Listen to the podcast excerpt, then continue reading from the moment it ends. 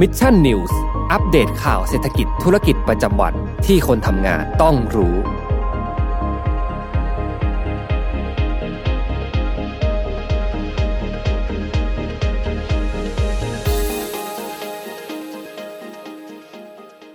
สวัสดีครับยินดีต้อนรับเข้าสู่รายการ Mission News Live นะครับประจำวันศุกร์ที่ 7 มกราคม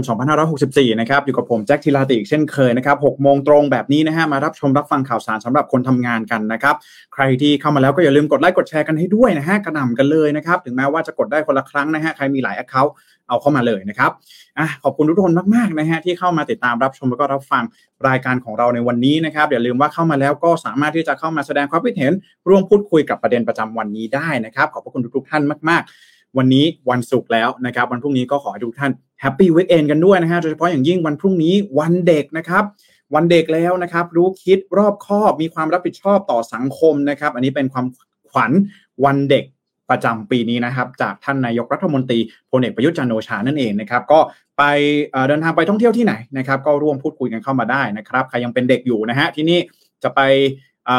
เข้าทานทับไปดูรถถังไปดูเครื่องบินอะไรอย่างนี้นะครับ ก็ช่วยบอกลายแทงกันสักนิดหนึ่งนะเผื่อว่าใครหลาย ๆ คนจะพาลูกพาหลานไปนะครับ ก็อย่าลืมช่วงนี้จะไปไหนก็ระมัดระวังกันในเรื่องของโควิด -19 กันด้วยนะครับอะนะฮะขออนุญาตเช็คชื่อสักนิดหนึ่งนะครับ สวัสดีคุณนิชานันด้วยนะครับ สวัสดีคุณ จูจิงว่นด้วยนะครับแหมมาจากเมืองจีนหรือเปล่านะครับ แล้วก็สวัสดีคุณไพศาลอีกเช่นเคยนะครับวันนี้นะฮะมีการเคาะมาตรการออกมาแล้วนะครับ จากทางด้านของศบคนะครับ ถามว่า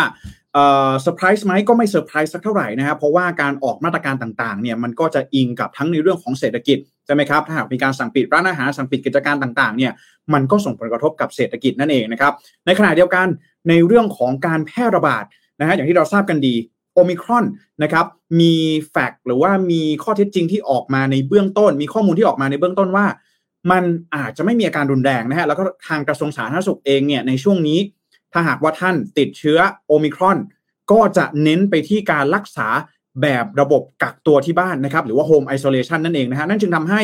การออกมาตรการในวันนี้เนี่ยซึ่งผมเองก็มองว่าสอดคล้องกันนะครับในเรื่องของสถานการณ์ก็เชื่อว่ารัฐบาลเนี่ยน่าจะประเมินมาแล้วนะครับว่า ต่อไปนี้นะครับใครติดเชื้อก็ให้รักษาตัวที่บ้านได้นะครับ เนื่องจากได้รับวัคซีนมาแล้วอย่างต่ำเนี่ยสองโดสนะครับสามโดสด้วยกันนะฮะอาการก็อาจจะไม่รุนแรงนะครับ มีระบบต่างๆ แต่ว่าสิ่งที่เราต้องมาดูเลยก็คือ เรื่องของระบบ Home Isolation นี่แหละฮะจะสามารถส่ง supply ส่งอุปกรณ์พื้นฐานต่างๆ ที่เราต้องการมาให้เราถึงบ้านได้หรือเปล่าอะเดี๋ยวเรามาไล่เรียงกันในข่าวที่1นงนะฮะอะพูดไปแล้วจะเพลินนะครับ ก็ขออนุญาตนะฮะช่วงต้นรายการแบบนี้นะครับ ก็ เหมือนเดิมนะครับ ใครที่อยากเข้าร่วมเป็นส่วนหนึ่งกับ Mission Club ของเรานะครับ สามารถสมัคร YouTube Membership นะครับสนับสนุนพวกเราได้นะครับ เดือนละประมาณ 50 บาทนะ จะได้รับ badge สมมูลประจำตัวกันด้วยนะครับ 1 เดือน 2 เดือน 6 เดือน 1 ปี 2 ปีนะครับ ก็มาร่วม evolution นะครับแปลงร่างไปกับเรานะครับ แล้วก็ยังได้รับสมมูล emoji icon ด้วยนะครับ4อ่รูปแบบด้วยกันนะน่ารักมาก ๆเลยนะครับขอบคุณทุกท่านมากใครสมัครแล้วก็ขอขอบคุณมาก ๆเลยนะฮะในวันนี้นะครับ แล้วก็ที่สำคัญนะฮะเรื่องของเอ่อ MDR on stage นะครับตอนนี้สำหรับใครที่ได้รับสิทธิ์นะครับจาก Mission is coming to you นะฮะก็อย่าลืมไปรายงานตัวกันด้วยนะครับสำหรับ 40 ท่านก็อย่าลืมเข้าไปร่วมสนุกกับกิจกรรมกันด้วยนะครับ3วันสุดท้ายแล้วนะครับ เราจะ finalize รายชื่อกันในวันที่ 10 มกราคมนะฮะวันจันทร์นี้นะครับ6เอ่อ4โมงเย็นนะครับ ก็สามารถเข้าไปร่วมกิจกรรมกันได้อยู่นะครับ ก็ ต้องบอกอย่างนี้นะ ต้องบอกอย่างนี้ใครหลาย ๆ คนน่าจะทราบแล้วก็เข้าใจถึงสถานการณ์กันดีนะครับ เรื่องของอองาน MDR on stage เนี่ยก็ผมก็พูดตามตรงนะฮะว่ามีโอกาสเหมือนกันนะครับ ที่เราอาจจะจำมีความจำเป็นจะต้องเลื่อนออกไปก่อนนะฮะเพราะว่าจริง ๆ แล้วสิ่งที่เราให้ความสำคัญเลยนะครับ ไม่ใช่แค่เรื่องของมาตรการเท่านั้นนะฮะมาตรการอาจจะยังมาจัดได้อยู่นะครับปฏิบัติตาม COVID Free Setting ตามขั้นตอนต่างๆ แต่ว่าสิ่งที่เราให้ความสำคัญมากๆ ก็คือความปลอดภัย ของผู้ร่วมงานทุกๆท่านนะครับแล้วก็ทีมงานด้วยนะครับ เพราะฉะนั้นแล้วเรื่องนี้เป็นเรื่องที่เราให้ความสำคัญ แล้วก็เป็น first priority ของเรานะครับยังไงเดี๋ยวถ้าหากมีอัปเดตอะไรนะครับมาเดี๋ยวจะมาอัปเดตให้ฟังนะครับ ก็จริงๆ ช่วงนี้นะครับมีโอกาสที่จะมาเข้าร่วมเนี่ยลงทะเบียนไว้ก่อนนะฮะเดี๋ยวถ้าเกิดว่าเลื่อนอะไรยังไงเนี่ยถ้าหากว่าเราเรียกสิทธิ์หรือว่ามีการยืนยันตนในภายหลังเนี่ยนะครับก็อาจจะอิงเอา 100 รายชื่อที่เราได้เปิดให้ร่วมกิจกรรมไปนั่นเองนะครับอะ ก็ประมาณนี้นะฮะอย่าเพิ่งเชื่อว่าหลาย ๆ คนน่าจะเข้าใจนะครับนน่าจะเข้าใจนะครับ ก็ต้องขออภัยด้วยนะครับ ถ้าหากว่ามีความจำเป็นจะต้องเลื่อนการจัดงานจริง ๆ นะ พวกเราอยากเจอทุกๆท่านตัวเป็น ๆ มาก ๆ เลยนะครับ อยากจะเจอกันตัวเป็น ๆ นะ ก็ยังไงขอให้ติดตามรายละเอียดแล้วก็ข้อมูลกันอย่างใกล้ชิดอีกทีหนึ่งนะครับอะนะฮะก็หลาย ๆ ท่านเริ่มเข้ามาแล้วนะครับอ่าสวัสดีกรอบสวัสดีคุณรัสิตานะครับ แล้วก็คุณโกวิทนะฮะแล้วก็คุณ นิชานันนะครับ อีกรายหนึ่งที่สมัคร YouTube Membership เป็นที่เรียบร้อยนะครับ สวัสดีคุณนันทาด้วยบอกว่าวันนี้ได้ฟังสดเพราะว่าหยุดชดเชยนะครับ ขอบคุณมากๆนะครับ แล้วก็คุณอ่านไม่ออกนะครับ บอกว่าโอมครอนไม่ร้ายแรงเท่าโอโออะไรนะครับ โอเคนะฮะเอ่อตามนั้นนะครับผมอะไปที่ไปกันที่ข่าวที่หนึ่งกันก่อนเลยนะฮะวันนี้นะครับมาอัปเดตกันนิดนึงเรื่องของมาตรการนะครับ ที่ทางภาครัฐเองได้มีการออกมาประกาศอย่างเป็นทางการแล้วนะครับ เรื่องของมาตรการควบคุมโควิด -19 นะครับวันนี้นะครับหลังจากที่ได้มีการประชุมศูนย์บริหารสถานการณ์โควิดนะครับหรือว่าสบคชุดใหญ่ที่มีพลเอกประยุทธ์จันโอชา นายกรัฐมนตรีแล้วก็รัฐมนตรีว่าการกระทรวงกลาโหมเนี่ยในฐานะผอสบคเป็นประธานการประชุมนะครับ ที่ประชุมเองนะครับก็มีมติออกมาเป็นที่เรียบร้อยนะครับถ้าสรุปกันแบบสั้นๆ ง่าย ๆนะครับ ยังไม่มีการสั่งล็อกดาวน์นะครับ มีการปรับสีพื้นที่นะครับ จริงๆแล้วเนี่ยทุกจังหวัดเลยนะครับจากสีบางบางพื้นที่เนี่ยจะมีสีเหลืองนะครับสีเขียวบ้างนะครับ ก็จะมีการปรับเปลี่ยนสีพื้นที่เป็นสีส้มทั้งหมดนะครับ แล้วก็จะมี 8 พื้นที่ด้วยกันที่จะยังคงเป็นพื้นที่นำร่องท่องเที่ยวนะครับ สีฟ้านะพื้นที่สีฟ้านะครับ 8 จังหวัดด้วยกันนะครับการปรับสีพื้นที่เนี่ยมันก็จะไปสอดคล้องกับเรื่องของมาตรการต่างๆ ที่จะมีผลบังคับใช้ในพื้นที่นั้นๆนะครับ การปรับสีพื้นที่จะเริ่มในวันที่ 9 มกราคมนะครับ ตอนนี้ยังไม่มีกำหนดว่าจะไปถึงวันที่เท่าไหร่นะครับ เพราะฉะนั้นแล้วในตอนนี้นะครับ ใครที่กำลังวางแผนต่างๆเนี่ยนะครับ ก็ขอให้วางแผนสอดคล้องกับมาตรการที่ทางภาครัฐเนี่ยได้มีการประกาศยกระดับการควบคุมโควิด -19 มาด้วยนะครับพื้นที่สีส้มนะครับคือพื้นที่ควบคุมนะครับจำนวน 69 จังหวัดด้วยกันนะครับ แล้วก็พื้นที่สีฟ้า 8 จังหวัดด้วยกันนะครับแปดจังหวัดเนี่ยนะครับ เดี๋ยวเรามาได้เรียนกันสักนิดนึงนะฮะว่ามีจังหวัดอะไรบ้างนะครับ แปดจังหวัดนะครับก็จะมีในส่วนของพื้นที่กรุงเทพมหานครนะครับ กาญจนบุรี กระบี่ชนบุรี นนทบุรีปทุมธานี พังงา แล้วก็ภูเก็ตนะครับการปรับสีพื้นที่ในครั้งนี้นะครับ มีข้อบังคับอะไรบ้างนะครับอะอย่างแรกเลยนะครับสบคเองนะครับออกมาเรียกร้องให้ขยายในเรื่องของการ work from home ออกไปนะครับ จนถึงช่วงสิ้นเดือนมกราคม ก็คือจนถึงวันที่ 31 มกราคมนั่นเองนะครับ บริษัทห้างร้าน นะครับหรือว่าใครที่ทำงานอยู่ในช่วงนี้นะครับก็อาจจะต้องแพลนในเรื่องของการ work from home สักนิดหนึ่งนะฮะคำแนะนำของทางภาครัฐ ก็คือแนะนำให้ขยายเวลาออกไปจนถึงวันที่ 31 มกราคมนะครับภาครัฐเนี่ยน่าจะมีการปรับเต็มรูปแบบอยู่แล้วนะครับส่วนภาคเอกชนเองก็ขอให้ปรับตามที่จำเป็นแล้วก็ตามที่เหมาะสมกับองค์กรของท่านนะครับ เข้าใจว่ามันอาจจะยากลำบากสักนิดนึงนะ ใครที่ดูรายการ MDR นะครับ Mission Daily Report เดี๋ยวจะเห็นว่าพวกเรา กลับเข้าไปที่สตูดิโอเรียบร้อยนะครับเพราะฉะนั้นแล้วในสัปดาห์หน้านะครับก็ถ้าเป็นไปตามมาตรการของทางภาครัฐเนี่ยเราก็มีความจำเป็นที่จะต้องกลับมารายงานผ่านซูมกันอีกครั้งหนึ่งนะครับแหมเสียดายมากๆ ผมชอบบรรยากาศในสตูมากๆเลยนะครับ ต้องขออภัยมาณที่นี้ด้วยนะครับ แต่ก็เป็นไปเพื่อความปลอดภัยของ reporter ของทีมงานนะครับ แล้วก็ของทุกๆท่านด้วยนะครับอนอกจากนี้นะครับเรื่องของการ work from home แล้วนะครับออย่างที่บอกไปนะถึงวันที่ 31 มกราคมนะครับ ต่อมานะครับก็คือเรื่องของมาตรการนะครับ การบริโภคเครื่องดื่มแอลกอฮอล์นะครับหรือว่าบริโภคสุรานะครับ การบริโภคเครื่องดื่มแอลกอฮอล์เนี่ยนะครับจะมีการอนุญาตให้บริโภคได้ในร้านนะครับ จนถึงเวลาไม่เกิน3ทุ่มนะครับแล้วจะต้องเป็นร้านอาหารที่ผ่านมาตรฐาน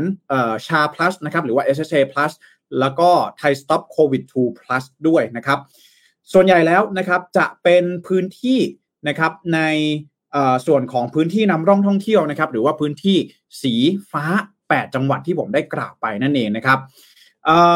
สำหรับร้านอาหารนะครับสามารถปรับเปลี่ยนรูปแบบร้านอาหารให้สมมติว่าก่อนหน้านี้นะครับเป็นร้านอาหารที่เป็นสถานบันเทิง เป็นผับบาร์เป็นคาราโอเกะอะไรแบบนี้นะครับ สามารถที่จะปรับเปลี่ยนเพื่อให้เพื่อให้บริการแบบร้านอาหารได้นะครับ แล้วก็จะต้องได้รับการอนุญาตจากคณะกรรมการโรคติดต่อจังหวัดก่อนนะครับ ถึงจะดำเนินการได้นะครับ ขณะที่ก่อนหน้านี้เนี่ยนะครับ เคยมีในเรื่องของผับบาร์ใช่ไหมฮะที่มีข่าวกันมาว่าตอนแรกมองกันไว้นะครับ ว่าเปิดประเทศแล้วจะมีการเปิดผับบาร์ไหมในช่วงเดือนธันวาคมนะครับ แล้วก็พอเดือนธันวาคมผ่านไป ก็มีการชะลอออกมาจนจะมีวาระในการพิจารณาอีกครั้งหนึ่งเนี่ยในวันที่ 16 มกราคมใช่ไหมฮะจริงๆแล้วมีการประกาศแล้วว่า 16 มกราคมนะครับผับบาร์ต่างๆ จะกลับมาเปิดให้บริการได้ก็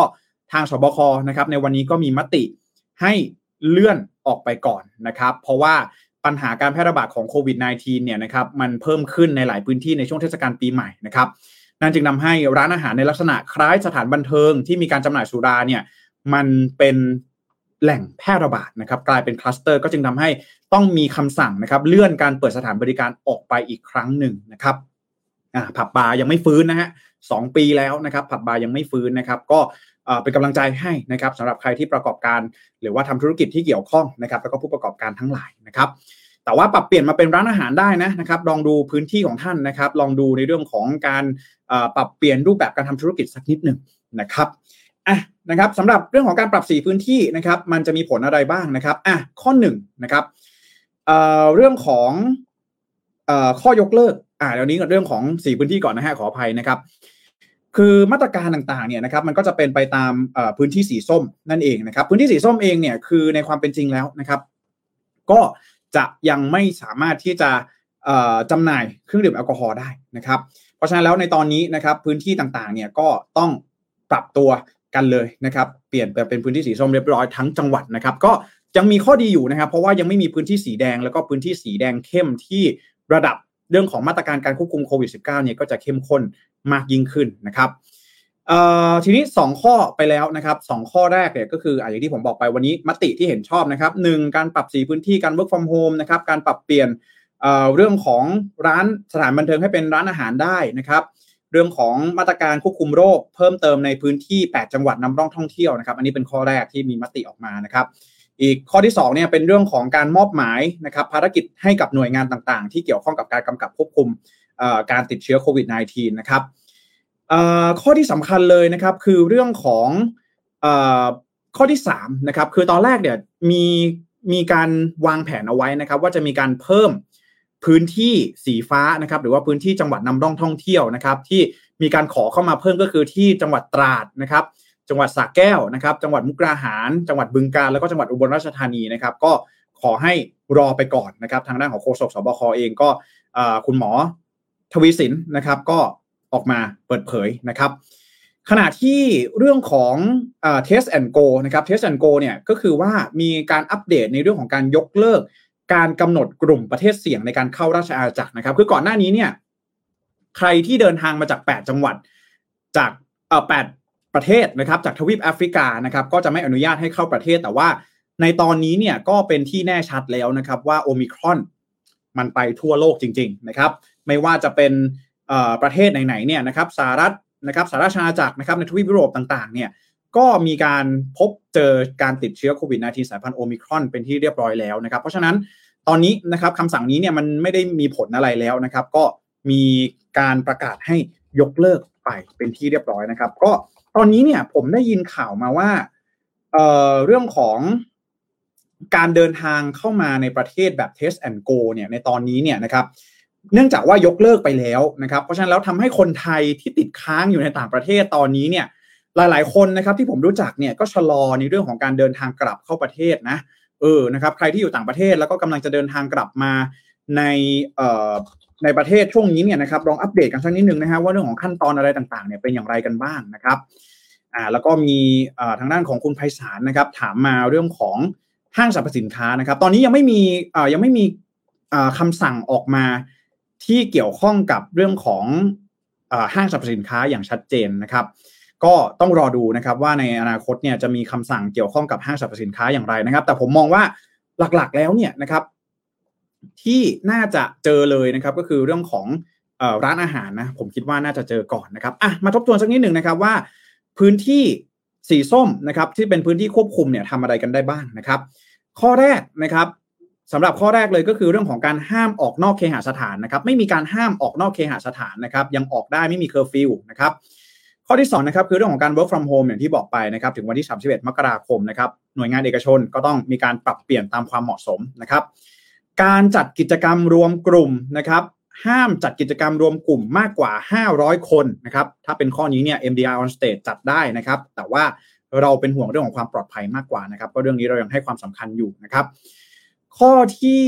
ข้อต่อมานะครับก็คือเรื่องของสถานศึกษานะครับ ไม่ให้ใช้อาคารสถานที่เพื่อจัดการเรียนการสอนได้ตามปกติให้ใช้ได้นะครับ ให้ใช้การให้ใช้สถานที่ในการจัดเรียนการเรียนการสอนได้ตามปกตินะครับ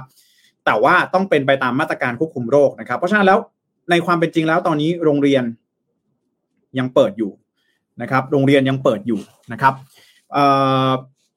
แต่ว่าล่าสุดเนี่ยนะครับทางด้านของกทมนะครับกทมเนี่ยออกมาประกาศให้โรงเรียนในสังกัดนะครับ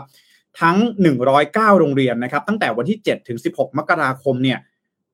ไปเรียนออนไลน์แล้วนะครับ ยกเลิกการจัดการเรียนการสอนแบบออนไซต์นะครับสำหรับโรงเรียนในสังกัดกรุงเทพมหานครนะครับสำหรับโรงเรียนในสังกัดเท่านั้นนะครับ ส่วนโรงเรียนเอกชนต่างๆเนี่ยก็อยู่ที่ว่าจะปรับเปลี่ยนรูปแบบการเรียนการสอนให้สอดคล้องกับทางกทม หรือไม่นะครับก็ทางด้านของพลตำรวจเอกอัศวินขวัญเมืองนะครับผู้ว่าราชการจังหวัดผู้ว่าราชการกรุงเทพมหานครนะครับ ก็ได้มีการออกมาเปิดเผยเลยนะครับว่าก็เป็นไปเพื่อความปลอดภัยนะครับของนักเรียนข้าราชการครู แล้วก็บุคลากรทางการศึกษานะครับ ก็ปรับเปลี่ยนไปเรื่องของการเรียนออนไลน์แล้วนะครับสำหรับโรงเรียนในสังกัดกทม แล้วก็ในช่วงเดือนกุมภาพันธ์นะครับ จะมีการเตรียมการฉีดวัคซีนไฟเซอร์นะครับให้กับนักเรียนอายุ 5-11 ปีนะครับตอนนี้นะครับในพื้นที่กรุงเทพมหานครเนี่ยกลุ่มเด็กอายุต่ำกว่า 12 ปีเนี่ยมีอยู่ราวๆประมาณ 16,000 กว่าคนนะครับก็ในเดือนหน้านี้นะครับก็สำนักอนามัยกรุงเทพมหานครนะครับก็จะดำเนินการฉีดวัคซีนไฟเซอร์ให้กับ กลุ่มน้องๆนักเรียนนั่นเองนะครับอะนะฮะคุณไพศาลถามมานะครับว่า เออเนี่ยยิมโรงหนังปิดไหมนะครับ ก็ต้องบอกอย่างนี้ว่าตอนนี้ยังไม่มีคำสั่งให้ปิดนะครับ โดยปกติแล้วเนี่ยในพื้นที่ที่เป็นพื้นที่สีส้ม หรือว่าพื้นที่อะไรต่างๆ นานาเหล่านี้นะครับ เรื่องของการปรับสีพื้นที่เนี่ยรายละเอียดก็จะออกมาพร้อมกันเลยนะครับว่า มีอะไรที่สามารถเปิดได้บ้าง เปิดไม่ได้บ้างนะครับ แต่ว่าในการปรับสีพื้นที่ในครั้งนี้เนี่ยรายละเอียดที่ออกมาเปิดเผยเนี่ยยังไม่ได้มีการระบุถึงฟิตเนสยังไม่ได้ระบุถึงโรงหนังห้ามสรรพสินค้านะครับ ส่วนใหญ่แล้วก็จะมีการระบุถึงสถานประกอบการกึ่งผับกึ่งบาร์ต่างๆ นานาเหล่านี้นะครับว่าอะเปิดไม่ได้นะ แต่ถ้าจะเปิดต้องปรับเปลี่ยนเป็นร้านอาหารนะครับ แล้วก็ไปดำเนินการตามที่คณะกรรมการควบคุมโรค ติดต่อของจังหวัดเนี่ยได้กำหนดเอาไว้นะครับ เพราะฉะนั้นแล้วตอนนี้ทุกอย่างโดยส่วนใหญ่นะครับยังปกติอยู่นะครับ ยังดำเนินการตามมาตรการ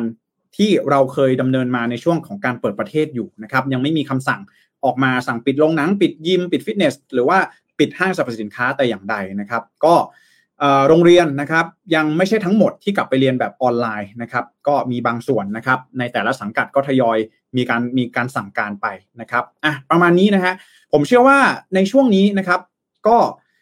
การออกนโยบายของทางสบคเนี่ยผมบอกเลยนะครับ ว่าชัดเจนมากนะครับเขาก็ค่อนข้างมองและว่าจำนวนผู้ติดเชื้อเนี่ยน่าจะเพิ่มสูงขึ้นแน่นอนนะครับ แล้วก็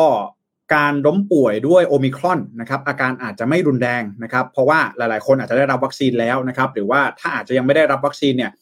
การล้มป่วยรุนแรงเนี่ยนะครับมันก็อาจจะน้อยกว่าเดลต้านะครับความรุนแรงของโรคอาจจะน้อยกว่าเดลต้านะครับเขาก็เลยเน้นไปที่การนะครับทำโฮมไอโซเลชันในการรักษานะครับส่วนมาตรการในการควบคุมต่างๆเนี่ยนะครับมันก็ต้องบูรณาการระหว่างเศรษฐกิจนะครับแล้วก็ความเป็นอยู่ของประชาชนนะครับเพราะฉะนั้นแล้ว ในครั้งนี้นะครับก็ถือว่าเป็นมาตรการในเบื้องต้นละกันนะครับ แต่ว่าต้องรอดูว่าในอนาคต ถ้าหากระบบสาธารณสุขบ้านเรา ไม่สามารถที่จะรองรับผู้ป่วยได้นะครับพูดง่ายๆคือว่าการทำ Home Isolation สมมุติว่ามีปัญหานะครับ หลายๆ คนเข้าไม่ถึงเรื่องของ supply ต่างๆนะครับ เรื่องยาเรื่องเครื่องวัดไข้เครื่องวัดค่าออกซิเจนต่างๆ ถ้ามันมีปัญหาอันนี้สมมุติแล้วกันนะฮะถ้ามีปัญหานะครับ ก็อาจจะต้องมีการปรับนโยบายกันอีกรอบหนึ่ง นะครับหรือว่าโรงพยาบาลล้นเตียงล้นเนี่ยแบบนี้ก็ต้องมีการปรับกันอีกรอบหนึ่งแน่นอนนะครับ แต่ผมตอนนี้เราก็ยังคาดการณ์อะไรไม่ได้มากนะครับ ก็ต้องรอดูกันต่อไปวันในช่วง 2 สัปดาห์ข้างหน้านะครับ ว่าตัวเลขจำนวนผู้ติดเชื้อจะสูงขึ้นมากแค่ไหนนะครับ อัตราการเสียชีวิต อัตราการคลองเตียงในโรงพยาบาลในโรงพยาบาลสนาม จะเป็นอย่างไร อันนี้จะเป็นตัวแปรสำคัญนะครับ จะเป็นตัวแปรสำคัญมากๆ ต่อการออกนโยบายควบคุมโควิด -19 ในอนาคตนะครับอะประมาณนี้นะฮะเชื่อว่าหลายๆ คนก็น่าจะสบายใจได้นะครับ อลองดูนะครับเรื่องของการปรับรูปแบบในมาทำงานแบบ work from home นะครับ เอาตามที่เหมาะสมตามที่จำเป็นนะครับอะเป็นกำลังใจให้กับทุกๆท่านด้วยนะครับในช่วงนี้นะ Mission To The Moon เองก็ ปั่นป่วนเหมือนกันนะครับปั่นป่วนเหมือนกันก็เราจะมีหลากหลายอีเวนท์ที่เกิดขึ้นเลยนะ อันนี้ก็ sneak peek นิดนึงนะฮะมาแอบบอกให้ฟังนะครับ ก็ตอนนี้เรากำลังอยู่ในช่วงของอการทำงานกันอย่างหนักนะครับ เพื่อที่จะดูเรื่องของความปลอดภัยของผู้ที่จะมาเข้าร่วมอีเวนต์ต่าง ๆ แน่นอนนะครับอ่า นะฮะขอแนะนำคอมเมนต์สักนิดนึงนะครับอ่าคุณโทนี่นะฮะคนโทนี่สตีลซัมที่ไม่ใช่โทนี่วูดซัมนะครับบอกว่าเม้นบนใจเย็นนะครับ เดี๋ยวปลิวนะฮะใช่ฮะขอเตือนอีกทีนึงครับเบาๆได้เบานะครับผม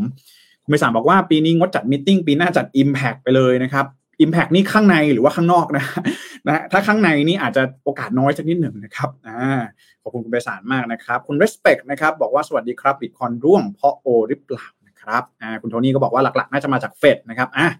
ถึงขั้นทำ QT นะครับสภาพคล่องลดนะครับเจ้าใหญ่ก็ไม่ปล่อยเหรียญนะครับวาฬต่างๆเนี่ยนะครับก็ยังไม่ปล่อยเหรียญในช่วงนี้นะครับ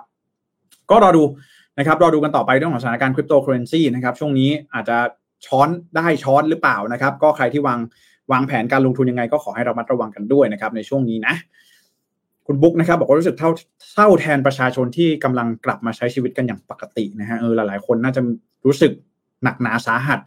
อยู่เหมือนกันนะฮะในช่วงนี้นะครับ พอมีโควิด -19 มาเนี่ยนะครับ บางทีพอออกมาตรการมาแบบนี้นะครับ เราก็ต้องมาตัดสินใจแล้วนะฮะเรื่องของความปลอดภัยกับเรื่องของกฎหมายนะครับ เราก็ต้องดูเรื่องของกฎหมายเอ่อเรื่องของความปลอดภัยควบคู่กันไปด้วยนะครับ คุณนันทานะครับ บอกว่ายกเลิกแบนแอฟริกาถูกแล้วครับ เพราะเราจะให้เขากักตัวอยู่แล้วนะครับ ตอนนี้แอฟริกาใต้กราฟเริ่มลงแล้วด้วย ผมว่าห่วงเดลต้ามากกว่านะครับอย่าลืมว่าในยุโรปตัวเลขขึ้นตั้งแต่ก่อนมีโอมิครอนแล้วด้วยนะครับใดๆก็ขอให้อย่าติดนะครับที่นี่ก็ work from home แต่ไม่ล็อกดาวน์นะครับใส่หน้ากากอนามัยแค่บนรถสาธารณะหรือในห้างร้านอาหารเฉพาะพนักงานที่ใกล้ชิดลูกค้านะครับอะแน่นอนฮะเดลต้ายังเป็นโควิด -19 ที่มีอาการรุนแรงอยู่นะครับแล้วก็น่ากังวลมากถ้าหากว่าใครติดแล้วเนี่ยนะครับคนที่เรารักผู้สูงอายุคนที่เป็นกลุ่มเสี่ยงนะครับก็มีโอกาสสูงมากนะครับที่ อาจจะมีอาการรุนแรงได้นะครับ เพราะฉะนั้นแล้วในช่วงนี้ก็ต้องดูนะฮะตัวเลขเนี่ยผู้ติดเชื้อเนี่ยโอมิครอนผมอย่างที่ผมเคยเรียนไปนะฮะว่าสายพันธุ์เนี่ยมันไม่ค่อยเกี่ยวข้องสักเท่าไหร่นะครับเรื่องของอความรุนแรงของโรคเนี่ยอันนี้เป็นเรื่องที่สำคัญกว่ามากนะครับ แล้วก็เรื่องของความสามารถในการแพร่กระจายเชื้อเนี่ยก็เป็นเรื่องที่สำคัญมากๆนะครับ ส่วนสายพันธุ์เนี่ยนะฮะมันก็อยู่ที่ว่าเราศึกษาว่าสายพันธุ์แต่ละสายพันธุ์เนี่ยมันมีพฤติกรรมอย่างไรนะครับ คุณอารยานะครับบอกว่าวันนี้ทำงานเกือบจะออกมาตรการ work from home อีกรอบแล้วแต่ยังนะครับอะก็ขอให้ลองดูกันนะฮะถ้าหากว่าสะดวกจำเป็นอย่างไรก็ลอง work from home ดูนะครับที่ออฟฟิศ Mission To The Moon มีระเบียบการจัดการอย่างไรครับ ถ้ามีพนักงานติดเชื้อโควิด -19 นะครับ ตอนนี้เรามี ATK นะครับ ATK สำหรับพนักงานทุกๆท่านนะครับ แล้วก็ตอนนี้เราทำงานกันแบบ work from home ต่อกันไปอีก 1 สัปดาห์นะครับ ก็ขอความร่วมมือพนักงานทุกๆคนนะครับงดเดินทางไปสถานที่เสี่ยงนะครับ แล้วก็เบื้องต้นถ้าหากว่าไปสัมผัสเสี่ยงสูงมานะครับ ให้ตรวจ ATK นะครับแล้วก็ดำเนินการรักษาตามขั้นตอนตามระบบของทางภาครัฐนะครับ เพราะว่าตอนนี้ยังไม่มีการกลับเข้าออฟฟิศแบบเต็มรูปแบบนะครับ ก็มีแค่บางส่วนเท่านั้นนะครับ ถ้าหากว่าไม่ได้ไปเสี่ยงสูงอะไรเนี่ย ก็นะครับสามารถที่จะ work from home ต่อไปได้นะครับ ส่วน ใครที่ต้องเข้าออฟฟิศนะครับก็จะต้องตรวจ ATK ในทุกๆวันก่อนที่จะเข้ามาทำงานที่ออฟฟิศนั่นเองนะครับ อันนี้ประมาณนี้นะครับคร่าวๆนะครับครูสิถามว่าข้อความด้านหลังคืออะไรเหรอครับ อ่านไม่เห็นนะฮะเดี๋ยวเดี๋ยวผมอ่านให้ฟังอีกรอบหนึ่งนะฮะจำไม่ได้เหมือนกันนะครับอะ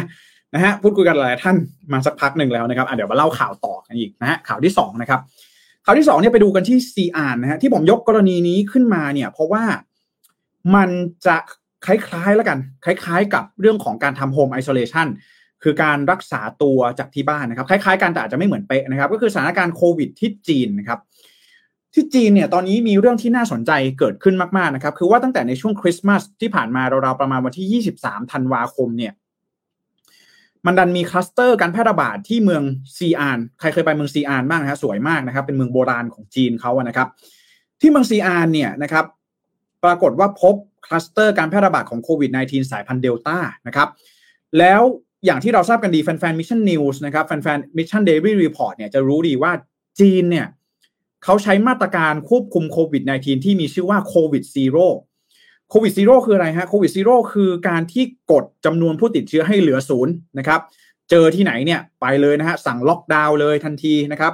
ล็อกดาวน์ทั้งเมืองนะครับ ล็อกดาวน์แบบล็อกดาวน์จริง ๆ นะฮะ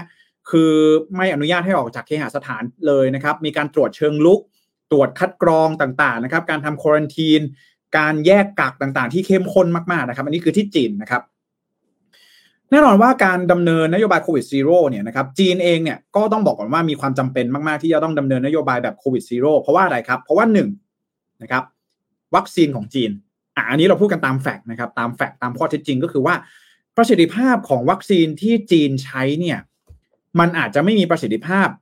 ในการที่จะ ต่อสู้หรือว่าการป้องกันการติดเชื้อโควิด -19 สายพันธุ์เดลต้าไม่ต้องพูดถึงเรื่องของโอมิครอนเลยนะครับเดลต้ายังป้องกันได้ไม่ดีนะครับโอมิครอนก็อาจจะป้องกันไม่ได้เลยซะด้วยซ้ำนะครับ ตอนนี้ที่จีนยังไม่มีโอมิครอนนะครับ เพราะฉะนั้นแล้วจีนเองนะครับก็มีจำนวนประชากรที่เยอะด้วยนะครับ แล้วก็มันมีความจำเป็นนะครับ ที่จะต้องใช้มาตรการควบคุมโควิด -19 แบบโควิดซีโร่นะครับเข้มงวดมากๆนะครับ ทีนี้เนี่ยนะครับการล็อกดาวน์ในครั้งนี้ที่เมืองซีอานนะครับสำนักข่าวต่างประเทศหลาย ๆ สำนักนะครับไม่ว่าจะเป็น CNN BBC เนี่ยอันนี้ก็ต้องยอมรับว่าอาจจะเป็นสื่อฝั่งตะวันตก ที่อาจจะคอยโจมตีฝั่งจีนด้วยก็อาจจะมีบ้างนะครับ แต่ว่าถ้าเราลองดูในเรื่องของข้อมูลแล้วจริง ๆ เนี่ยนะครับสำนักข่าวเหล่านี้เนี่ยกลับพบว่าการล็อกดาวน์ในครั้งนี้เนี่ยทางการจีนเองเนี่ยนะครับไร้ประสิทธิภาพในการบริหารจัดการนะครับ เพราะว่าประชาชน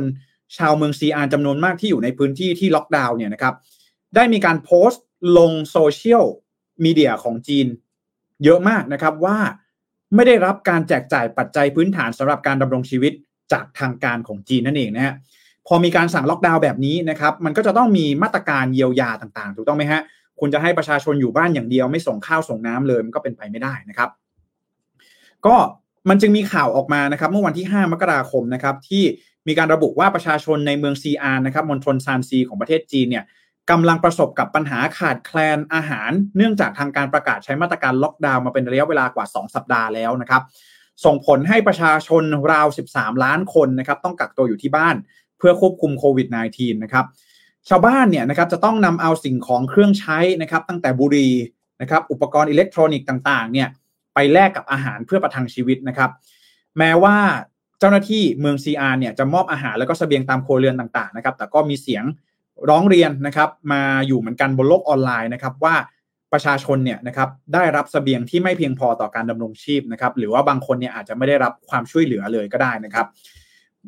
บนแพลตฟอร์มเว่ยป๋อนะครับโซเชียลมีเดียยอดฮิตของจีนนะครับระบุว่ามีการแชร์ภาพนะครับ ชาวบ้านนำบุหรี่ไปแลกกับกะหล่ำปลีนะครับเอาน้ำยาล้างจานนะครับไปแลกกับแอปเปิลหรือแม้แต่เอาผ้าอนามัยนะครับไปแลกกับผักเพียงไม่กี่กรัมนะครับ ซึ่งคลิปวิดีโอเนี่ยก็เห็นเนี่ยนะฮะ มีบางคนนะครับเอา Nintendo Switch นะครับไปแลกกับบะหมี่กึ่งสำเร็จรูปแล้วก็ซาลาเปาสองลูกด้วยนะครับแล้วก็ยังมีชายอีกคนหนึ่งที่ต้องการจะนำเอาสมาร์ทโฟนนะครับแล้วก็แท็บเล็ตเนี่ยมาแลกกับข้าวสารอาหารแห้งต่างๆนะครับมาตรการ Covid Zero นะครับเป็นมาตรการที่ควบคุมนะครับจำนวนผู้ติดเชื้อให้เหลือศูนย์มากที่สุดนะครับก็มีความเข้มขวดมีความเข้มงวดอย่างมากนะครับ แล้วก็จริง ๆ แล้วที่สำคัญเลยที่ว่าในตอนนี้จีนเองต้องใช้ Covid Zero เนี่ยมันก็เกิดขึ้นจาก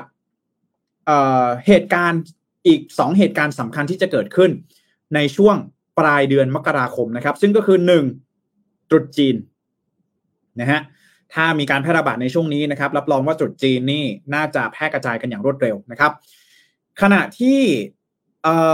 อีกเรื่องหนึ่งเลยก็คือเรื่องของ Winter Olympic นะครับ 2022 หรือว่ามหกรรมกีฬาโอลิมปิกฤดูหนาว ในปี 2022 ที่จีนเนี่ยเป็นเจ้าภาพนะครับ ราะฉะนั้นแล้วสิ่งนี้เนี่ยนะครับสิ่งที่เกิดขึ้นเลยก็คือว่าสิ่งนี้นะครับทำให้เราได้เห็นว่าแรงกดดันต่างๆเนี่ยมันจึงทำให้เจ้าหน้าที่หรือว่าทางการของจีนเองเนี่ยจะต้องเร่งในเรื่องของการควบคุมโควิด -19 ให้อยู่หมัดนะครับแต่ว่าสำนักข่าวซีเนนนะครับก็รายงานว่าความวุ่นวายที่เกิดขึ้นที่นครซีอาในครั้งนี้เนี่ยครับสะท้อนให้เห็นถึงความแตกต่าง ระหว่างหน่วยงานท้องถิ่นแต่ละแห่งของจีนนั่นเองนะครับพูดง่ายๆก็คือว่า หน่วยงานรัฐท้องถิ่นของแต่ละ ภูมิภาคของแต่ละเมืองของจีนเนี่ยมีประสิทธิภาพในการบริหารจัดการโควิด -19 ที่แตกต่างกันนะครับ โดยซีเนียเนี่ยบอกว่าถ้าหากว่ามีการล็อกดาวน์เกิดขึ้นที่เมืองเซี่ยงไฮ้เนี่ยนะครับ ก็ในข้อมูลเบื้องต้นเนี่ยพบว่าหน่วยงานภาครัฐในท้องถิ่นของเมืองเซี่ยงไฮ้เนี่ยมีประสิทธิภาพในการจัดการโควิด -19 ได้ดีกว่าที่เมืองซีอานนั่นเองนะครับ ก็ ในขณะนี้เองนะครับนอกนอกเหนือจากเรื่องของประสิทธิภาพในการบริหารจัดการควบการดูแลประชาชนในการแพร่ระบาดของโควิด -19 ของจีนแล้วนะครับ ผู้เชี่ยวชาญเองยังระบุว่าจีนเองนะครับจากปัจจัยพื้นฐานต่างๆเนี่ยก็ยังไม่มีความพร้อมที่จะรับมือกับโควิด -19 สายพันธุ์โอมิครอนอีกด้วยนะครับ สิ่งนี้นะครับ ผมอยากจะเทียบเคียงอย่างนี้นะครับว่าไอ้นโยบายโควิดซีโร่ที่จีนใช้เนี่ยนะครับเราก็เห็นได้ชัดในหลาย ๆ ครั้งว่า เออ มันสามารถที่จะควบคุม โรคได้จริงนะครับ สักพักหนึ่งเนี่ยนะครับ พอไม่สามารถที่จะสืบสวนสอบสวนโรคได้แล้วเนี่ยนะครับ ประชาชนเองก็อาจจะสามารถที่จะกลับมาใช้ชีวิตกันอย่างปกติได้มากยิ่งขึ้นนะครับ แต่ในขณะเดียวกัน ถ้าหากว่าปราศจากการบริหารจัดการที่ดีนะครับ ประชาชนเองก็อาจจะได้รับความเดือดร้อนอย่างที่มีข้อมูลที่ออกมาเปิดเผยกันในวันนี้นะฮะว่ามีการขาดแคลนเสบียงอาหารพวกปัจจัยพื้นฐานในการดำรงชีวิตต่างๆนะครับ ก็ สิ่งนี้แหละนะฮะที่เป็นสิ่งที่ผมอยากจะย้ำเตือนกันอีกครั้งหนึ่งว่า ถ้าหากว่าบ้านเราเนี่ย จะต้องใช้เรื่องของนโยบาย home isolation เป็นหลักจริง ๆ เนี่ยนะครับมันก็จะอยู่ที่การบริหารจัดการว่าจะสามารถบริหารจัดการได้ดีมากแค่ไหนนะครับ ก็อย่าลืมว่าคนป่วยเป็นโควิด -19 เนี่ยนะครับ ก็จะต้องอยู่บ้านใช่ไหมฮะต้องอยู่บ้าน 2 สัปดาห์จะออกไปเซเว่นไปซื้อคงซื้อของอะไรก็ไม่ได้นะครับ บางคนเนี่ยอยู่คนเดียวนะครับจะสั่งแกร็บสั่งอะไรก็ไม่ได้นะฮะอาจจะลำบากสักนิดนึงนะครับเพราะฉะนั้นแล้วสิ่งนี้เนี่ยนะครับมันก็ทำให้มันมีความยากลำบากในการบริหารจัดการอยู่ด้วยเช่นเดียวกันนะครับ เพราะฉะนั้นแล้วผมเองก็เชื่อว่าถ้าหากว่าจำนวนผู้ติดเชื้อเพิ่มสูงมากยิ่งขึ้นกว่านี้นะครับภาครัฐเองก็อาจจะต้องมีการออกแบบระบบในการทำ home isolation community isolation ที่มีประสิทธิภาพออกมาให้ได้ แล้วก็จะต้องทำออกมาปฏิบัติจะต้องลงมือปฏิบัติ ให้มันมีประสิทธิภาพให้ได้มากที่สุดนะครับ เพื่อ บรรเทาความเดือดร้อนของประชาชนนะครับพอดีว่าสุดท้ายแล้วเนี่ยไม่ใช่ว่า home isolation แล้วมันไม่ work เนี่ยก็จะต้องกลับมาเข้าไปรักษาตัวในโรงพยาบาลอีก ซึ่งก็จะทำให้จำนวนเตียงในโรงพยาบาลเนี่ยมันมีจำนวนไม่เพียงพอนั่นเองนะครับก็วันนี้มาฝากกันนะพูดกันตั้งแต่เนิ่นๆนะครับเดี๋ยวรอดูว่าถ้าหากว่าจำนวนผู้ติดเชื้อเพิ่มสูงมากขึ้นเนี่ยเราน่าจะได้เห็นเรื่องของการทำ home isolation มากขึ้นแน่นอนนะครับแต่ก็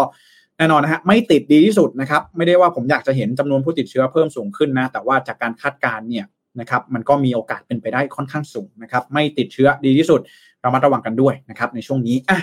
นะครับโควิด -19 ประมาณนี้ก่อนนะครับสข่าวจากไทยแล้วก็จากจีนนะฮะสำหรับข่าวสุดท้ายนะครับไปดูกันที่ข่าวเทคโนโลยีกันบ้างครับ วันนี้อยากจะมาอธิบายเรื่องของยานพาหนะขับเคลื่อนอัตโนมัตินะครับหรือว่า automated vehicle นะครับหลายๆคนน่าจะทราบกันดีนะฮะรถยนต์ขับเคลื่อนด้วยตนเองนะครับยานพาหนะที่ขับเคลื่อนด้วยตนเองแบบนี้นะครับ วันนี้นะครับ Wall Street Journal นะครับได้มีการเปิดเผยนะครับถึงข้อมูลนะครับหลังจากที่มีงาน CES 2022 นะครับที่บอสของเรานะครับเดินทางไปเข้าร่วมงานด้วยนะครับ Consumer Technology Association นะครับเอ่อ Wall Street Journal เองเนี่ยมีการรายงานว่าตอนนี้นะครับเราเห็น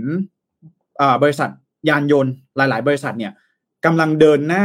ขับเคลื่อนในการพัฒนาเทคโนโลยี ยานพาหนะขับเคลื่อนด้วยตนเองนะครับ หรือว่าขับเคลื่อนอัตโนมัติกันอย่างเต็มที่แล้วนะครับต้องบอกอย่างนี้ก่อนว่า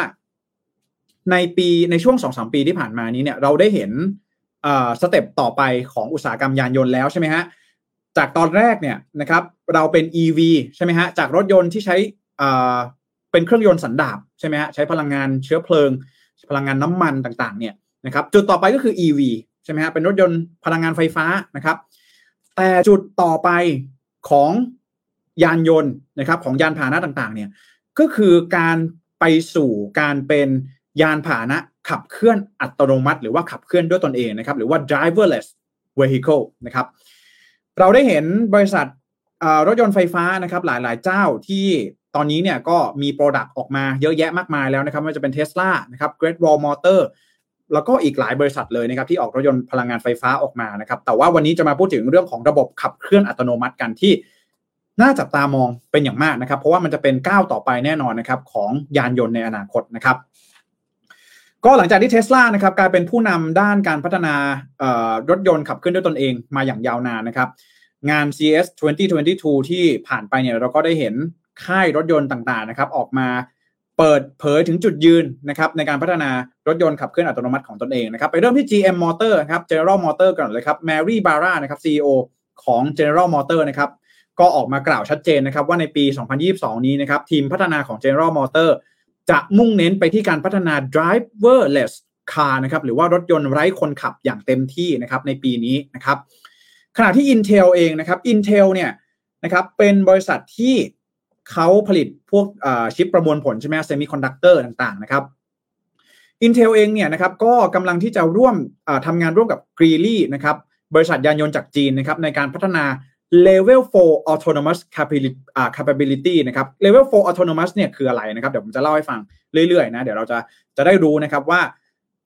ลำดับขั้นของรถยนต์ขับเคลื่อนด้วยตนเองเนี่ยมันมีอย่างไรบ้างนะครับ โดยวางแผนว่าจะเปิดตัวในปี 2024 นะครับ ทีนี้เรามาดูก่อนว่า level level 4นะครับก่อนที่จะไปถึง level 4นะครับ level 2 level 3เนี่ยมันคืออะไรนะครับ level ที่ 1 ก็คือ รถยนต์ที่เรายังจะต้องขับอยู่ใช่ไหมฮะต้องกดคันเร่ง ต้องเหยียบเบรกต้องเปิดไฟเลี้ยวนะครับต้องดูกระจกหน้ากระจกหลังเปิดไฟอะไรต่างๆ แบบนี้นะครับ อันนี้คือ level 1ของยานพาหนะนะครับ level ที่2นะครับคือ level ของ cruise control นะครับ ก็คือ level 2 autonomous capability เนี่ยนะครับก็คือเป็นระบบขับเคลื่อนอัตโนมัติ แต่ว่าคนขับก็ยังจะต้องคอยดูทิศทางดูถนนหนทางอยู่ตลอดเวลานะครับก็คือระบบ cruise control นะครับรถยนต์ Honda ในสมัยนี้นะครับรถยนต์อเมริกันเชฟโรเลตต่างๆเนี่ยก็เริ่มที่จะมี cruise control กันมากขึ้นแล้วนะครับ เราสามารถเปิด cruise control ได้ เวลาเราอยู่บนทางด่วนใช่ไหมขับทางตรงยาวๆเนี่ยมี cruise control กันหมดแล้วนะครับในปัจจุบันนี้นะครับ ก็อันนี้เป็นเลเวลเลเวลสองนะครับ เลเวลที่สามเนี่ยคือในเรื่องของการที่รถยนต์นะครับสามารถขับเคลื่อนอัตโนมัติได้ ในขณะที่อยู่ในความเร็วที่ต่ำนะครับ โดยคนขับเนี่ยไม่ต้องสนใจหรือไม่ต้องพะวงกับการขับขี่ได้ในบางระยะนะครับ อย่างเช่น การติดไฟแดงนะครับ บางทีอ่าคูชคอนโทรลเนี่ยนะครับ มันจะต้องขับเคลื่อนไปเรื่อยๆใช่ไหมฮะต้องขับต้องเคลื่อนที่ไปเรื่อยๆ แต่ว่าถ้าเป็น level level 3นะครับ level 3 autonomous เนี่ย อยู่ในช่วงติดไฟแดงอ่ารถยนต์อาจจะจอดให้นะครับ หรือถอยเข้าซองต่างๆ อาจจะมีการถอยให้ได้อะไรแบบนี้นะครับ อันนี้คือ level 3 นะครับ ขณะที่ level 4 นะครับ level 4 คือ level สูงสุดนะครับ ก็คือคนขับไม่ต้องขับเลยครับนะฮะ AI ขับให้แทนนะครับ ไม่ต้องขับเลยนะครับ ซึ่งการจะพัฒนาไปถึง level 4 autonomous ได้เนี่ยนะครับ จะต้องใช้การพัฒนาเทคโนโลยี แล้วก็นวัตกรรมแบบก้าวกระโดดนะครับ ซึ่งมันมันเยอะกว่า level 2แล้วก็ level 3เยอะมากๆนะครับ แล้วก็การพัฒนา level 4 autonomous เนี่ยหรือว่าระบบขับเคลื่อนอัตโนมัติในระดับที่4เนี่ยก็จะแตกต่างกันด้วย ถ้าหากว่านำไปใช้ในแท็กซี่นะครับหรือว่าขนส่งสาธารณะกับรถยนต์ส่วนบุคคลนะครับ เนื่องจากว่า level 4 autonomous เนี่ยนะครับมันใช้ข้อมูลทางด้านภูมิศาสตร์ ในการคำนวณความเร็วนะครับในการคำนวณในการติดต่อสื่อสารระหว่างยานพาหนะด้วยกันนะครับ ใช้ข้อมูลค่อนข้างมากนะครับ เพราะฉะนั้นแล้วการใส่นะครับข้อมูลลงไปบนแท็กซี่นะครับขนส่งสาธารณะที่ขับเคลื่อนบนเส้นทางประจำเนี่ยนะครับมันก็จะแตกต่างกับรถยนต์ส่วนบุคคลที่มันอาจจะมีการเดินทางไปในพื้นที่ต่างๆ มากกว่ารถยนต์สาธารณะเอ่อรถโดยสารสาธารณะนั่นเองนะครับ ก็หลังจากนี้นะครับคาดการว่าบริษัทรถยนต์ต่างๆเนี่ยมันจะกลายเป็น Meta Mobility อย่างที่ผมเคยรายงานไปเมื่อวานนี้นะครับ ก็คือว่า มันจะมีการแชร์ข้อมูลแชร์ Data กันข้ามค่ายนะครับ ไม่ว่าจะเป็น Tesla BMW Mercedes-Benz ต่างๆนะครับ ถ้าหากว่าจะพัฒนาไปถึง Level 4 Autonomous เนี่ย รถยนต์ทุกคันบนท้องถนนจะต้องสามารถที่จะสื่อสารกันได้นะครับ รู้ว่าแต่ละคันเนี่ยมีระยะห่างเท่าไหร่นะครับ รู้ว่าจะเดินทางไปที่ไหนจะใช้เส้นทางไหนถึงจะประหยัดพลังงานได้มากที่สุดนั่นเองนะครับ เพราะฉะนั้นแล้วนี่เองนะครับในปี 2022 นะครับ น่าจะเป็นอีกหนึ่งปีที่เราจะได้เห็นการพัฒนา ระบบขับเคลื่อนอัตโนมัติกันอย่างเข้มข้นจากค่ายจากผู้ผลิตนะครับยานยนต์หลาย ๆ ค่ายนั่นเองนะครับมันจะเป็น GM Volkswagen นะครับ Honda Toyota หรือว่าแม้แต่กระทั่ง Mercedes-Benz นั่นเองนะครับ ก็ต้องจับตาดูกันเลยวันนี้มาอธิบายให้ฟังนะ ถ้ามีโอกาสเดี๋ยวจะมาเล่าแบบละเอียดละเอียดให้ฟังกันอีกทีหนึ่งนะครับอะครับก็ขอขอบคุณทุกท่านมาก ๆ เลยนะครับ วันนี้เข้ามาร่วมพูดคุยกันเยอะแยะเลยนะครับ วันศุกร์นี้ผมก็ ขออวยพรนะครับ ให้ทุกท่านนะครับแฮปปี้วิกเอนกันด้วยนะครับพักผ่อนกันให้เต็มที่ด้วยนะครับอะขออนุญาตอ่านคอมเมนต์สักนิดหนึ่งนะครับคุณวสินนะครับบอกว่าข้อความด้านหลังคืออะไรหรอครับนะวันนี้มีคุณพิมพ์วานะฮะมาแปะให้เรียบร้อยนะครับ บอกว่า when something is important enough นะครับ you do it even if the odds are not in your favor นะครับถ้าหากว่าอะไร ถ้าหากว่าบางสิ่งบางอย่างเนี่ยมันสำคัญกับเรามากๆนะครับ เราจะลงมือทำมันโดยไม่มีข้อแม้เลยนะครับอะนี่ประมาณนี้นะจากอีลอนมัสก์นะครับ ก็ ใครที่สนใจนะลอง inbox เข้ามานะครับเดี๋ยวผมลองดูให้นะไม่แน่ใจว่ายังอยู่ที่ออฟฟิศหรือเปล่านะครับ เหมือนจะมีเหลืออยู่บ้างนะครับอะลองดูนะฮะใครเข้ามา inbox เข้ามาเร็วก็เดี๋ยวส่งให้นะครับ ส่งให้อาจจะมีค่าส่งนะช่วยออกค่าส่งหน่อยก็ได้นะครับอะเดี๋ยวลองถามทางแอดมินให้อีกทีหนึ่งนะครับอะถ้าหากว่าสนใจกันเยอะๆเนี่ยเดี๋ยวสั่งพิมพ์กันอีกรอบนึงเลยก็ได้นะครับอะขอบคุณที่ถามกันเข้ามาด้วยนะครับ คุณวสินนะครับ คุณอภินะครับบอกว่า work from home มา 2 ปีเต็มๆแล้วครับจำทางไปออฟฟิศไม่ได้แล้วนะครับโอ้โหนะฮะกลับไปออฟฟิศอีกทีหนึ่งนี่อาจจะต้องอรื้อฟื้นบรรยากาศการทำงานกันอีกครั้งหนึ่งเลยก็ว่าได้นะสองปีเต็มๆแล้วนะครับ ยังไงก็ลองดูนะฮะไม่แน่ใจว่าประสบกับสภาวะเบิร์นเอาท์หรือว่าอะไรบ้างหรือเปล่านะครับ คุณอภิก็ขอเป็นกำลังใจให้ด้วยนะครับ หรือว่ามีความสุขดีกับการทำงานจากที่บ้านก็คอมเมนต์กันเข้ามาบอกได้นะครับ แต่ละคนอาจจะไม่เหมือนกันนะครับ คุณโทนี่นะครับคุณโทนี่บอกว่าจีนเขาฉีดบูสเตอร์ไปได้เยอะหรือยังครับ เห็นว่ากะเอาให้อยู่ก่อนโอลิมปิกฤดูหนาวเดือนหน้า อันนี้ไม่มีข้อมูลจริงๆนะฮะต้องขออภัยด้วยนะครับเรื่องของเข็ม3นะเดี๋ยวถ้ามีข้อมูลเดี๋ยวจะนำมาเล่าให้ฟังกันอีกทีหนึ่งนะครับนี่คุณไปสารก็มาแปะโค้ชไว้ให้นะครับของอีลอนมัสนะครับคุณมงคลชัยนะครับบอกว่า WHO ย้ำวัคซีนจีนป้องกันการป่วยหนักจากโอมิคอนนะครับอะเดี๋ยวลองหาข้อมูลกันมาดูอีกทีหนึ่งนะฮะก็ อันนี้ข้อมูลนี้เนี่ยผมยังไม่เห็นนะ ต้องขออภัยคุณมงคลชัยด้วยขอบคุณมากเลยนะครับ เดี๋ยวผมไปทำรีเสิร์ชต่อนะครับ คุณไปสามบอกว่าถ้าจีนปิดประเทศเลย 10 ปีคิดว่าสามารถอยู่ได้ไหมนะฮะตอนนี้จีนหันมาดูในเรื่องของการบริโภคภายในประเทศมากขึ้นนะครับ จะเน้นไปที่การการบริโภคภายในประเทศมากขึ้น อยู่ได้ไหม อันนี้ก็คาดการไม่ได้นะ ผมไม่ใช่ผู้เชี่ยวชาญนะครับ แต่ว่าถามว่าในตอนนี้ถามว่าจีนเองก็มองเห็นไหมนะครับ ว่าในอนาคตเนี่ยถ้าหากว่าต้องปิดประเทศ มันก็จะต้องเน้นการพึ่งพาการบริโภคภายในประเทศมากยิ่งขึ้นนะครับ ก็ในช่วงปี 2 ปีที่ผ่านมานี้นะครับ ก็เห็นได้ชัดว่าจีนเองก็เริ่มที่จะพัฒนาเรื่องของโครงสร้างพื้นฐานอะไรต่างๆ นานาเหล่านี้นะสีจิ้นผิงเองก็เข้ามากำกับดูแลเรื่องของเทคโนโลยีมากขึ้นนะครับกำกับดูแลต่างๆ มากขึ้น ก็เห็นได้ชัดนะครับว่ารัฐบาลจีนเองเนี่ยก็ให้ความสำคัญมากๆนะครับกับความเป็นอยู่ของประชาชนนะเรื่องของ common prosperity นะครับถ้าหากทุกคนกินดีอยู่ดีนะครับเศรษฐกิจในประเทศก็จะสามารถไปต่อได้นั่นเองนะครับ อ่าคุณทนอ่าคุณโทนี่นะครับบอกว่าแปะให้ตามเม็ดบนครับ จริงๆจะบอกว่าพวกเชื้อตายไม่ดีก็คุมไปหน่อยครับ เพราะโอมิครอนหนามมันเปลี่ยนนะครับ แต่เชื้อตายมันมีแอนติบอดี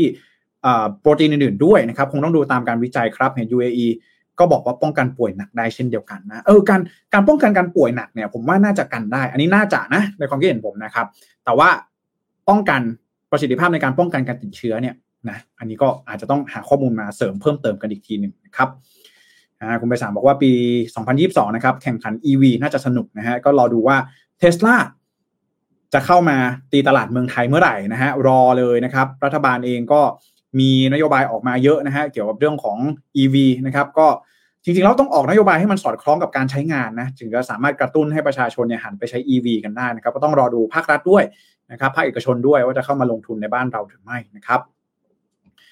คุณเจี๊ยบนะครับบอกว่าขอบคุณค่ะขอบคุณคุณเจี๊ยบมากที่เข้ามารับชมรับฟังในวันนี้นะครับนี่ก็คือทั้งหมดของการรายงานข่าว Mission News Live ในวันนี้นะครับพรุ่งนี้เช้าเรามีรายการ Mission News Insider ผมกับน้องน้องว้าด้วยนะครับก็ขอติดตามกันด้วยจะมาพูดคุยกันเรื่องอะไรนะครับในวันพรุ่งนี้เช้า7โมงนะครับวันเสาร์นะฮะไม่ต้องตื่น7โมงมาดูก็ได้นะครับ สามารถดูย้อนหลังได้นะครับ ยังไงก็ขอขอบพระคุณทุกท่านล่วงหน้ากันด้วยนะครับ ก็ศุกร์เสาร์อาทิตย์แบบนี้นะครับ วันเด็กนะฮะก็รู้คิดรอบคอบมีความรับผิดชอบต่อสังคมกันด้วยนะครับนะ นะฮะวันนี้ขอลาไปก่อนนะครับ เดี๋ยวสัปดาห์หน้า ผมจะมีข่าวสารอะไรมาฝากกันก็ขอให้ติดตามกันด้วยนะครับขอบคุณทุกท่านมากๆ ก็ก่อนไปนะครับ อย่าลืมกดไลค์กดแชร์กันให้ด้วยนะครับกระหน่ำกันเลยนะครับอะวันนี้ลาแต่เพียงเท่านี้นะครับแล้วพบกันใหม่สัปดาห์หน้า สวัสดีครับ Mission News อัปเดตข่าวเศรษฐกิจธุรกิจประจำวันที่คนทำงานต้องรู้